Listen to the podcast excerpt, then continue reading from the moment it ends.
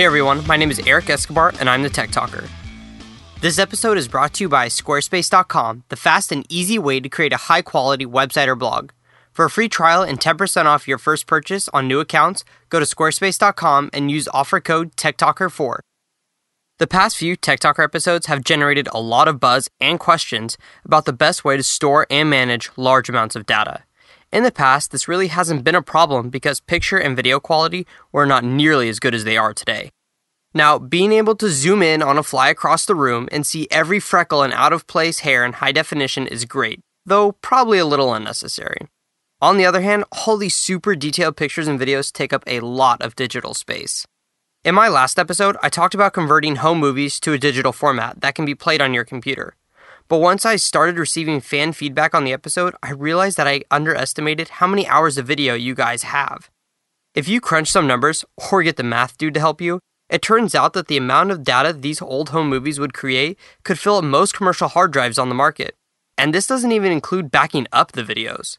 So, for all my listeners who have asked about how to manage large video, music, picture, and file collections, this episode is for you. This episode is brought to you by Squarespace.com, the fast and easy way to create a high quality website or blog. Alright, guys, now I know you've heard me talk about Squarespace before, but listen to these brand new updates.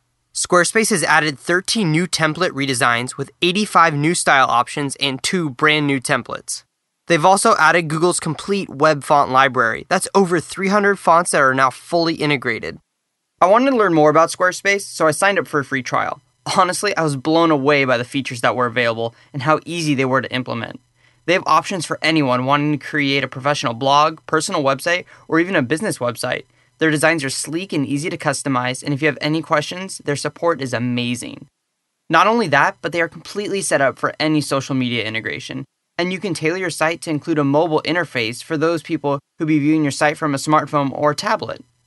If you've wanted to create a high quality website or blog, look no further than Squarespace.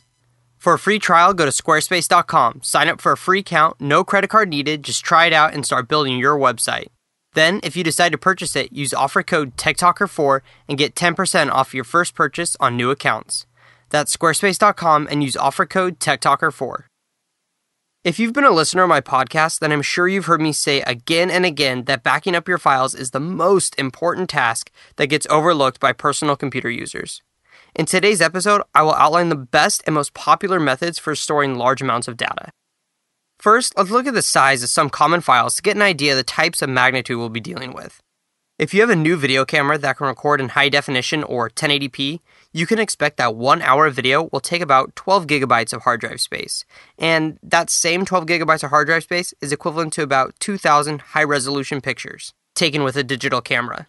This may not seem like too much space when you compare them to the size of hard drives available on the market that can generally store around 2,000 gigabytes. But it doesn't take long for a lifetime of memories to start filling up all that space. Not to mention the fact that you don't just want your file collection all in one place, right? And that's a trick question. Of course you don't. The easiest way to keep all of your digital files safe is to simply buy an external hard drive for about $100, put a copy of all your files on it, and then store it in a safe location, such as a safety deposit box or somewhere else that's not your house. This is the simplest method, but requires some continual work to keep everything updated. If you're the type of user who frequently adds photos or videos to your collection, I would not suggest this approach because odds are you'll back up once or twice and then forget about it until it's too late. However, any method of backup is better than no backup at all. I talked about this in a previous episode, an introduction to the cloud, and I still highly recommend it. It's great because it's so easy. Simply set up an online account with any number of cloud services and it'll back up your files automatically, so you won't have to worry about remembering to do a manual backup and your data will still be safe. This is what I've set up for my family members and it works really well. Check out my episode on how to store your data in the cloud for more on this convenient method. Some popular options for online storage include CrashPlan, Mozy, and Carbonite. Alright, now on to option number three the Drobo server. What if you have over 2,000 gigabytes of data? How can you organize your mountains of media? Since you'd be hard pressed to find any type of external drive larger than 3,000 gigabytes on the market, you've probably hit a wall. But don't worry, there's a solution. If this happens to you, your data must be stored across multiple drives. This is better in a way because having your data stored across these multiple drives will give it more resistance if there's a crash. If you find yourself backing up your files into several drives, I recommend buying a Drobo. A Drobo is basically a small server which you can store multiple hard drives. Once you've copied your data onto the Drobo, it combines all these hard drives into one single drive that your computer can easily access. What's even better is that the Drobo will use one of those hard drives as a backup. Say you want to combine four hard drives. The Drobo will use three of your drives for storage and one for backup.